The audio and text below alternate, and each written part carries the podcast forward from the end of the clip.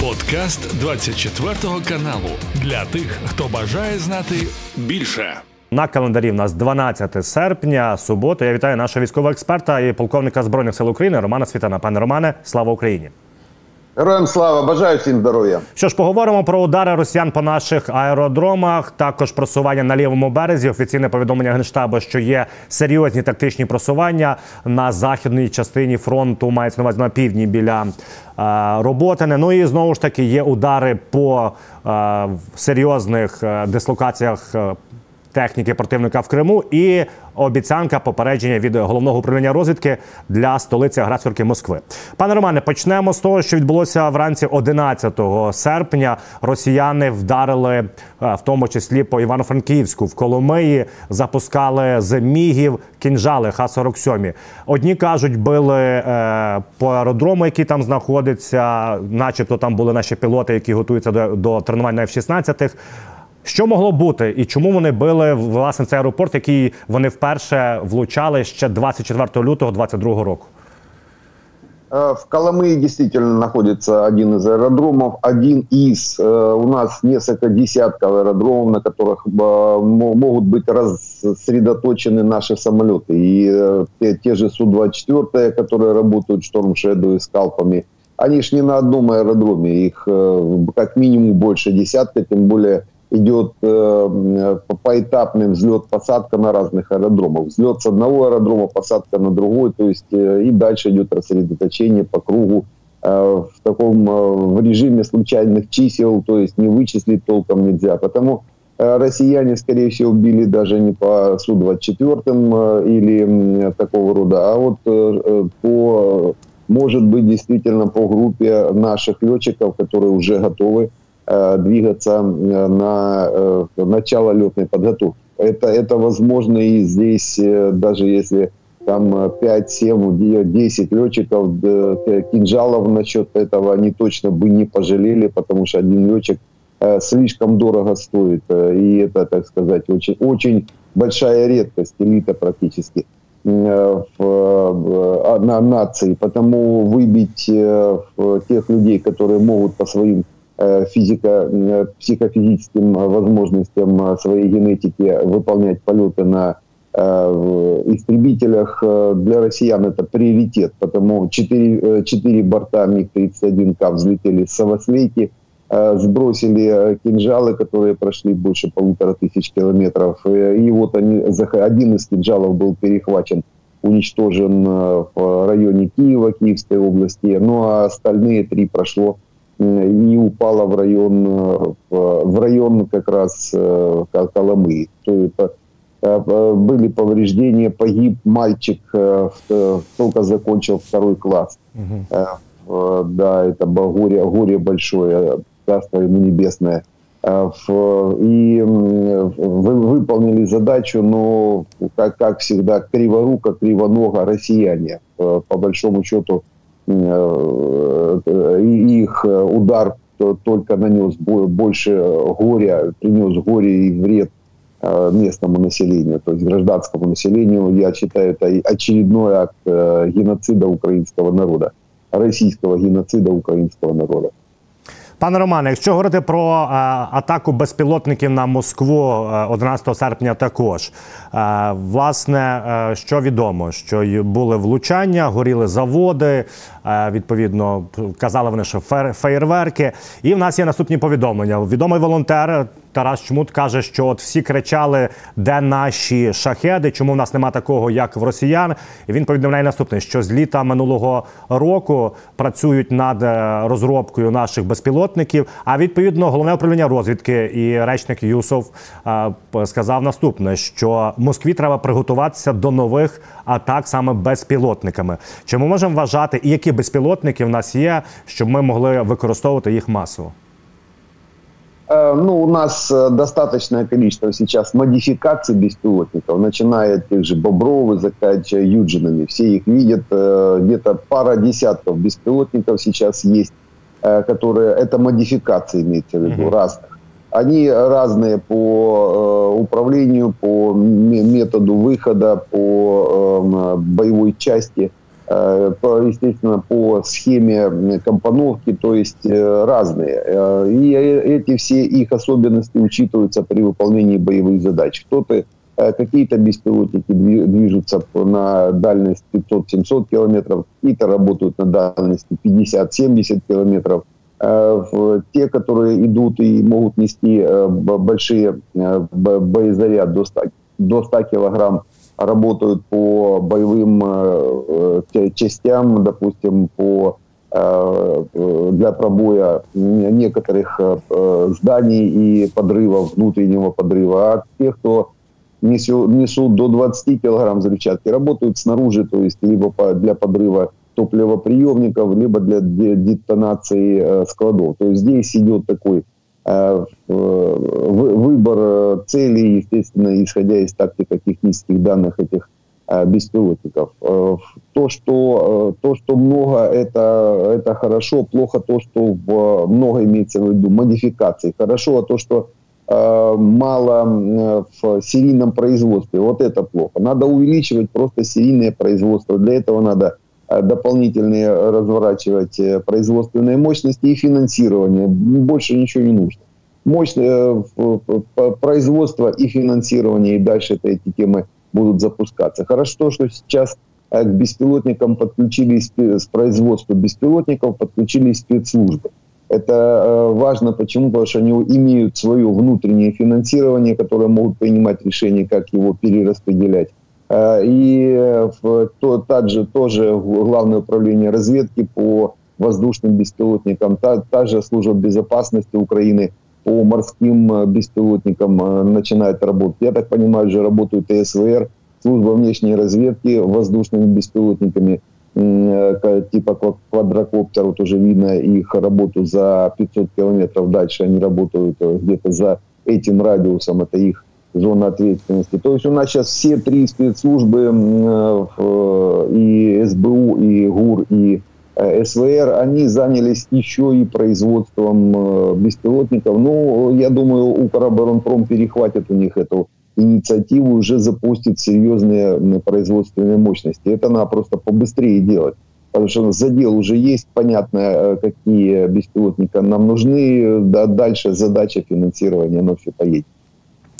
Пане Романе, по фронту у нас є хороші цікаві новини. В першу чергу з'явилися кадри Альнігорського гарняка, яким влучили ми надводним дроном. Бачимо влучання таке потужне. Як ви вважаєте, це влучання е, завадить цьому гарняку до кінця війни бути в е, на ходу?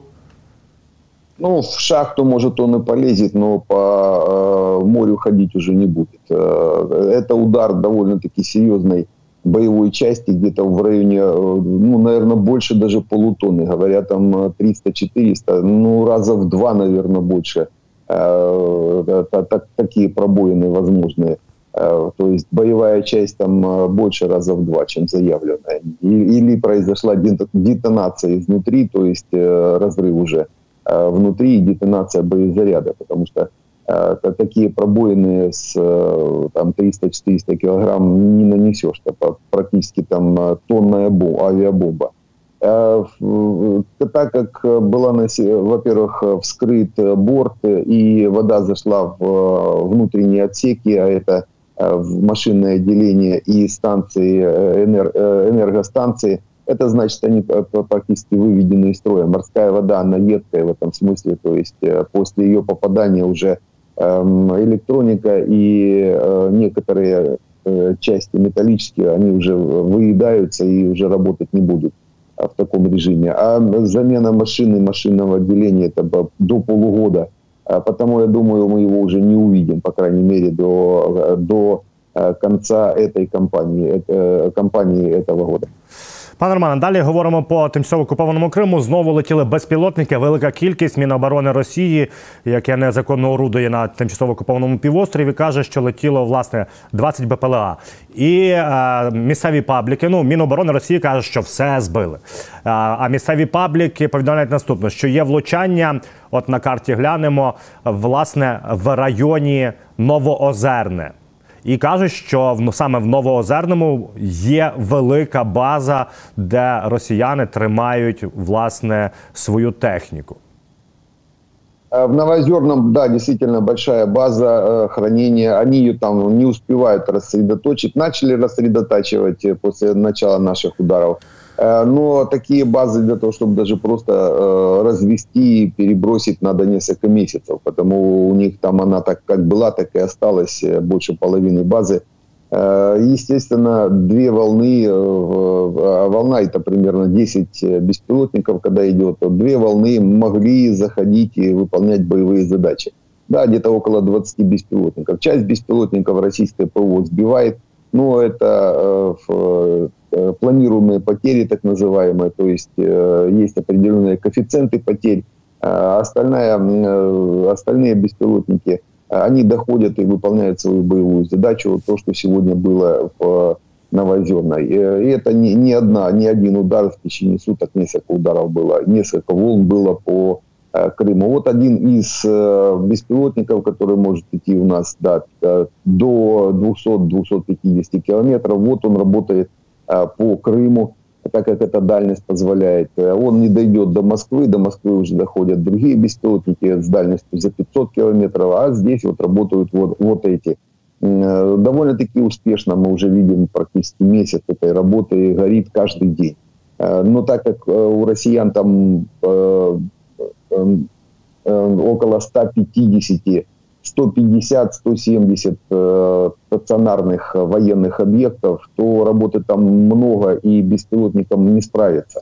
Нужны ракеты, нужны атакамсы. Вот атакамсы в достаточном количестве, они, конечно, отработают свою задачу. Пане Романе, в нас є фотознімки і підтвердження, що наші хлопці в Британії завершили навчання.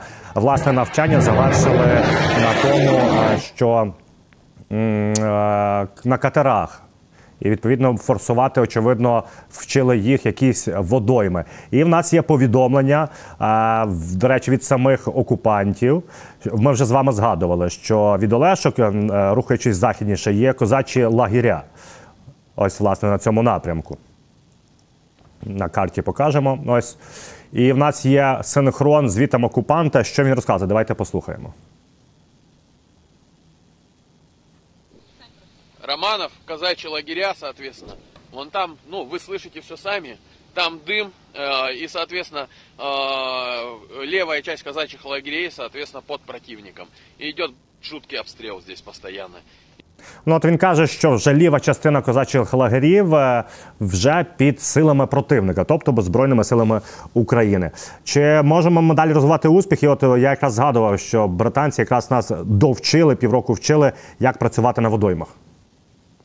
Э, та, та группа, то, то подразделение, которое сейчас заканчивает обучение в Великобритании, оно усилит э, наши силы спецопераций, наши части Главного управления разведки, э, которые сейчас уже ну, месяца три как минимум работают по левому берегу. Мы об этом постоянно говорим. Там вот таких Олешек, казачьих, казачьих лагерей, там еще несколько. Просто не везде идут массированные, массовые боевые операции. Вот, э, допустим, в, тех же, в районе тех же казачьих лагерей там используется э, такой тандемный заход, так называемый, когда группа, рейдовая группа переправилась на левый берег, форсировала Днепр, закрепилась и дальше при поддержке нашей артиллерии с правого берега, корректируя огонь, не подпускает э, российские войска для боевого, на боевое столкновение. Просто прикрывает, э, прикрывает артиллерией,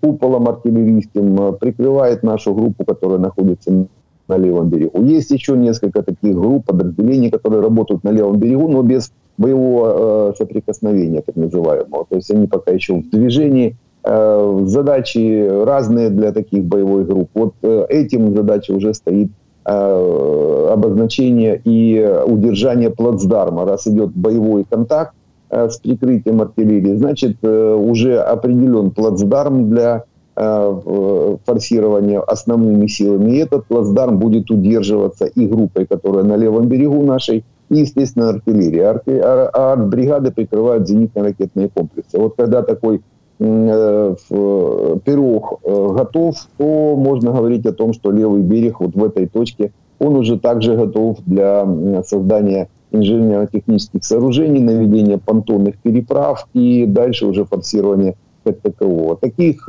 плацдармов должно быть около трех минимум для того, чтобы в трех местах можно было начать, то есть три понтона, минимум понтонных моста, и в трех местах переброска в техники, войск уже основных, и дальше уже эти три малых плацдарма соединятся и станут одним большим плацдармом на левом берегу, а уже э, да, дальше развитие наступательных действий в зависимости от замысла главкома. Это такое это поступательное такое действие, которое э, совершается, оно, оно, то есть есть определенное время, э, как, за которое оно делается. Вот мы сейчас видим уже второй, по крайней мере, второй плацдарм, э, который уже есть. Ну, а э, третий, скорее всего, уже давным-давно э, об этом уже все знают, просто нет огневого соприкосновения, так как россияне туда даже не заходят. Это дельта Днепра, это та, та, та же те же острова в Дельте, то есть там уже давно их контролируют наши группы. Вот уже, можно сказать, три направления, три плацдарма на левом берегу, где уже можно будет в ближайшее время форсировать Днепр. А вот те ребята, которые заканчивают э, обучение в Великобритании, вот они это и могут, э, могут делать, так как э, и на катерах, и есть другие плавательные средства, которыми можно будет форсировать Днепр. Это усиливать наши части на левом берегу, плюс эти же подготовленные бойцы на уже более вместительных катерах. И такие у нас есть. У нас есть бронекатера, которые нам передали наши партнеры э, в, по тихой воде, по морю, они могут э, в, и десантироваться в Крыму, в западном, э, по западному берегу Крыма, в таком каботажном плавании вдоль, вдоль линии побережья, они могут и там работать. Причем это, скорее всего, один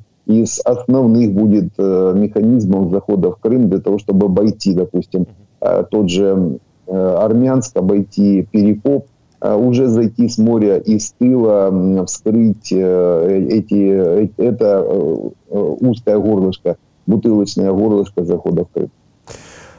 Пане Романе, якщо далі рухатись по фронту, і генштаб, генштаб, звісно, трішки стриманіший. Інститут вивчення війни каже про значущі проходження наших хлопців від Оріхова біля роботи. І каже, що тут навіть є такі вирішальні і, можливо, ключові зміни, тому що ми десь рухаємося біля роботи. І от пабліки росіян навіть кажуть, що вони підкинули, передислокували десь з Донеччини під роботину якийсь сьоме, сьомий отряд Ахмат Сіли Кадирова, тому що в них тут величезні проблеми. Ну інститут вивчення війни повідомляє наступне, що наступні дні можуть бути ключовими в просуванні в напрямку Мелітополя через Токмак.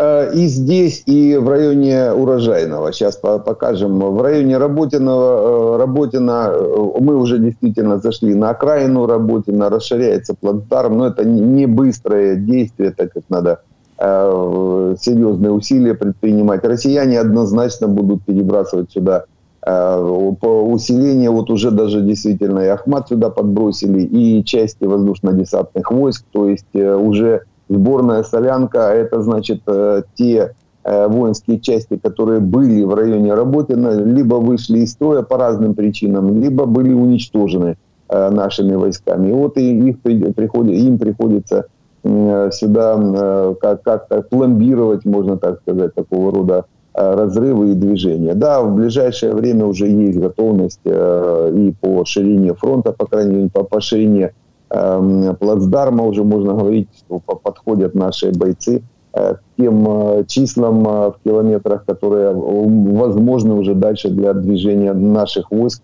на прорыв. И второе такое же самое примерно действие сейчас проводится в районе Урожайного, это юго-восточная старая Старомайорского, которое мы уже давно освободили. Вот сейчас уже подошли к э, урожайному с севера, с э, юга, с юга и с запада. Мы уже его контролируем, можно сказать, по полностью оперативный контроль над урожайным взят. После того, как мы его освобождаем, открывается направление уже на, через заветное желание на Старомлыновку, на последний на последний рубеж э, россиян, которые здесь у них есть. Работа здесь проводится тяжелая. Россияне, опять же, понимая, что потеря урожайного для них это потеря практически этого, этого участка фронта, а потеря урожайного и уход, полностью уход с, этой, с этого восточного крыла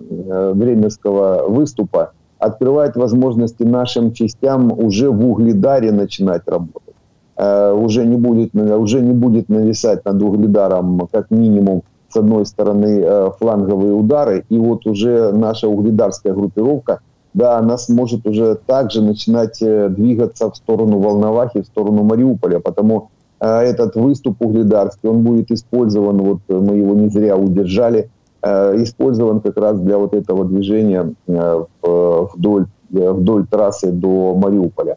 Но э, еще нужно время, и еще мы, то есть работать надо и там, и в одном, и в другом, и в другом месте. Ну и тут же мы видим, как работают, то есть уже видно те три направления, о которых мы говорили, которые формируются сейчас для э, прорывов и дальнейшего движения. Район Угледара, Временский выступ э, и район Э, Орехова, и уже на левом берегу как минимум два плацдарма, но я говорю, что там и третий есть, по крайней мере, район Кинбургской косы мы также контролируем сейчас. Э, то есть три направления с трех, э, с трех плацдармов можно будет двигаться в сторону Армянска. Пане Романе, у нас є, до речі, фотознімок, як ми б'ємо, самі ж росіяни кажуть і демонструють, як ми б'ємо по урожайному. Власне, і є два варіанти. Е, самі окупанти кажуть, що це ми використовували Storm Shadow, а наші повідомляють, що це JDAM. Що це може бути?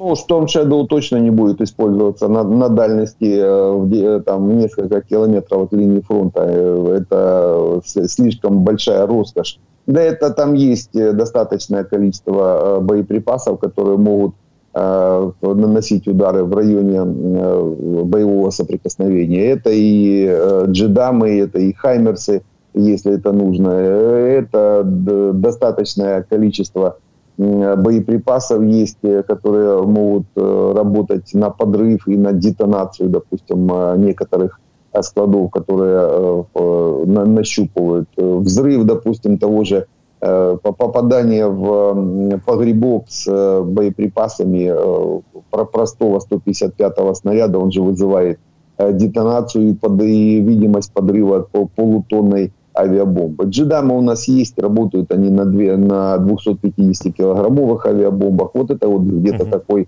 где-то примерно такой взрыв, потому я думаю, либо джедам, либо попадание вот в один із погрібків. А скажіть, будь ласка, пане Романе, а влучання джейдамами є відносно е, прицільними і влучними?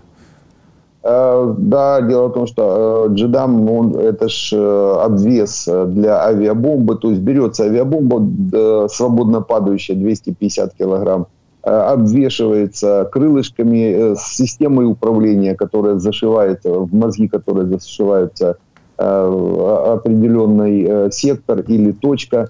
И дальше идет сброс этой авиабомбы, и она планирует в планирующем полете, в планирующем режиме с управлением через, и через спутники выходит на точку и наносит удар.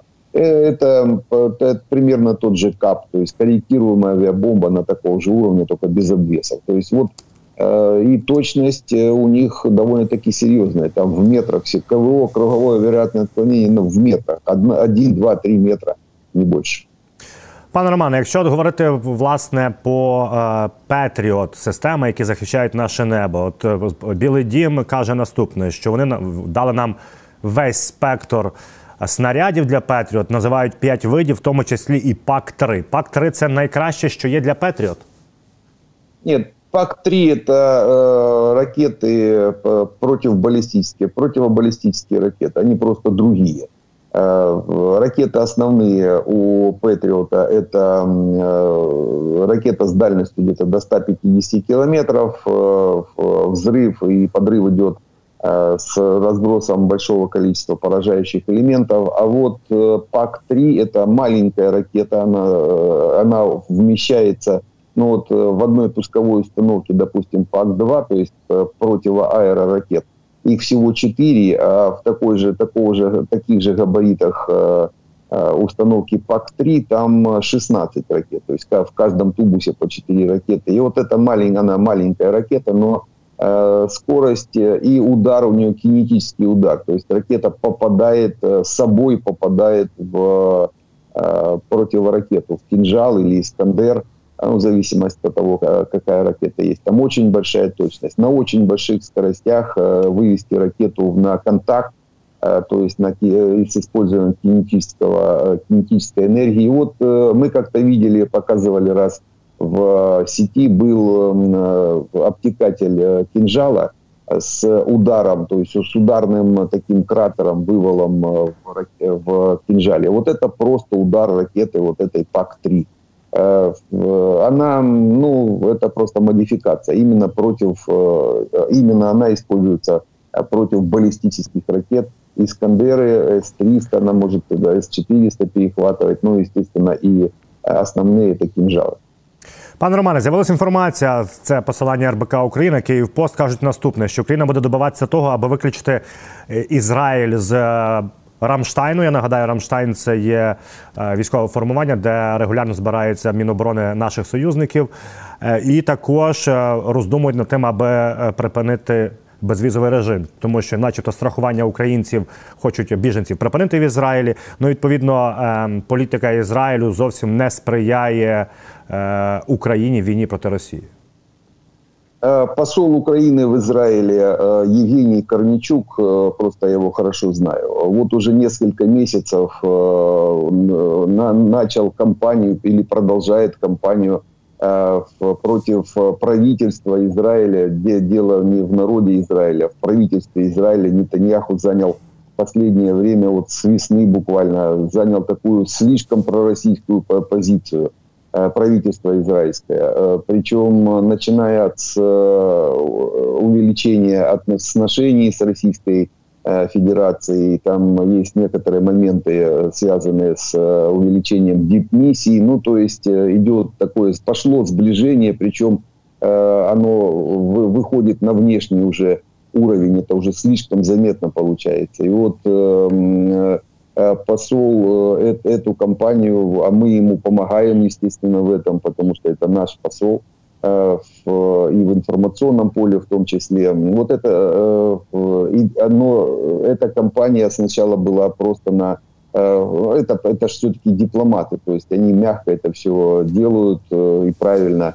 что именно так, но потом никакой реакции на, на нашу Э, на наши определенные увещевания, на наши э, ноты э, не последовало. Но дальше уже приходится, конечно, включать более жесткие, тяжелые методы отношений, это все высветливать действия Нетаньяху и правительства Израиля уже приходится светить и в прессе, естественно, в информационном поле, показывать и народу Израиля, показывать на его Им, конечно, виднее, это у них их своя страна, но э, здесь я уже несколько раз говорил, надо как-то определяться либо с умными, либо с красивыми. Нам э, это тоже не нужно, чтобы э, люди, вернее, правительство Израиля, которое э, сейчас увеличило отношения с нашим врагом, который нас убивает, и не по одному, слишком много мы теряем жизней, десятый год воюем, и это же эта же страна, это же правительство участвовало еще и в наших каких-то программах. Нам это точно не надо. Э, потому есть такая, такая идея убрать их э, из Рамштайна, потому что были некоторые моменты, связанные с э, истоком, утечкой информации из-под Рамштайна. И здесь есть вопросы вот к таким правительствам и к их нахождению – на наших площадках. Потому эта работа будет дальше продолжаться. Думаю, мы добьемся э, того, что Израиль, Израиль покинет э, Рамштайн, он там нам не нужен абсолютно. Э, не перед, то, что мы запрашиваем, реальные вещи, которые нам срочно нужны, допустим, те же зенитно-ракетные комплексы, даже, даже просто для прикрытия тех же шахидов, которые сейчас будут, шахидов, это оговорился, называется, по, по Фрейду. Угу. Тех, же, тех же хасидов, которые сейчас будут в Умане праздновать несколько праздников своих, ну их там тысячи человек приезжает, их прикрывать надо чем-то, у нас нечем, просим поставить хотя бы хец израильский в районе Умани, ну отказывают, самые интересные отказы такие – Э, передают пращу Давида, а Хеца тоже может э, с ней работать. То есть это одна из э, систем. Пращу Давида передают Финляндии, а нам хотя бы один Хец Умань прикрытие, и то отказывают. Отказываются даже хасидов охранять и контролировать их порядок, не передавая нам достаточно, вернее, вообще не участвуя полицейских э, некоторых э, функциях, хотя э, последние года они в этом участвовали. То есть и от этого отказываются. Потому помимо того, что будем решать вопрос с исключением Израиля из Рамштайна, надо будет еще ставить вопрос о закрытии без виза, безвизового режима и хасиды-то просто не попадут в страну. Здесь уже мы не можем обеспечить им безопасность, потому лучше их просто не допустить в Украину, э, чем э, потом э, оттуда вывозить, не, не знаем чем вывозить потом тысячи трупов после захода нескольких ракет российских. Естественно, закрытие, вернее, выход из безвизового договора, он уменьшит и наш поток в Израиль. Но дело в том, что в последнее время правительство Нетаньяху, как раз при нем это произошло, они разворачивают наших людей. То есть у нас вроде как без виз, а количество отказов десятки процентов, причем без, э, без какого-нибудь причины, они, то есть практически без виз в Израиле уже не работает. Зачем нам тогда без виз с Израиля? Потому эти все процессы сейчас идут, проходят, вот э, занимается э, посол, один из таких, один из толковых послов, который у нас, у нас дипломатическая служба в мире хромает в последнее время. Но вот э, некоторые послы у нас есть, которые могут с зубами, так сказать, э, и вот э, надо им помогать. Что мы и делаем, в информационном поле в том числе. Це був подкаст для тих, хто бажає знати більше. Підписуйся на 24 канал у Spotify, Apple Podcast і Google Podcast.